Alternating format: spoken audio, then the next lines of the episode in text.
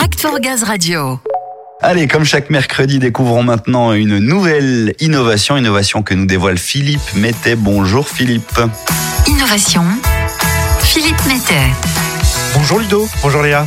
Il y a maintenant deux ans, en mars deux mille vingt, nous entamions un confinement du fait de la crise sanitaire. Un masque de plongée Décathlon qui se transforme en protection pour les soignants. Des partenariats inédits qui naissent entre entreprises. Une créativité renforcée pour la mise en place de mesures de télétravail. La période de confinement et la crise sanitaire ont bouleversé l'innovation en entreprise. Et les conséquences en termes d'innovation de toutes ces idées nées des confinements continuent de se développer aujourd'hui. Et c'est exactement le cas d'une idée de Charlène et de Gaëlle de la région G R D F Est. Dans leur région, ces deux innovatrices aident à la valorisation des actions de leurs collègues en termes de communication. Et pendant le premier confinement, lors d'un Zoom Café, elles ont échangé avec les gazières et les gaziers de G R D F Est en charge des formations de sensibilisation auprès des entreprises de travaux publics. Leurs collègues étaient bien ennuyés, car à la fois les entreprises de T P E avaient plus de temps du fait du confinement pour proposer à leurs salariés des formations, mais les actions de sensibilisation que les gazières et les gaziers proposaient étaient en présentiel.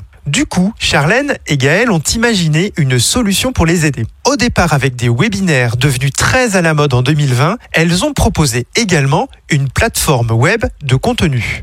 Et du fait du développement important de l'utilisation du digital dans toutes les entreprises, les premières ébauches de ces webinaires et contenus pédagogiques ont rencontré un certain succès. La plateforme et la méthode GazotP étaient alors nées. Et elle a profité du renforcement des outils numériques des deux dernières années pour se caractériser par une newsletter trimestrielle, une diversification des contenus pour les opérateurs travaux publics ou des maîtres d'ouvrage de chantier et enfin des événements de type formation en ligne. Depuis plusieurs mois, GazotP est bien installé dans l'écosystème de la région G R D F Est avec plusieurs centaines d'externes inscrits à cette plateforme. Et GazotP a même été utilisé par des opérateurs de chantier via leur smartphone pour consulter des fiches réflexes depuis leur chantier sur le terrain. C'est ainsi la première réussite de cette innovation, renforcer au quotidien la relation entre G R D F et les opérateurs de chantier au-delà des actions ponctuelles de sensibilisation.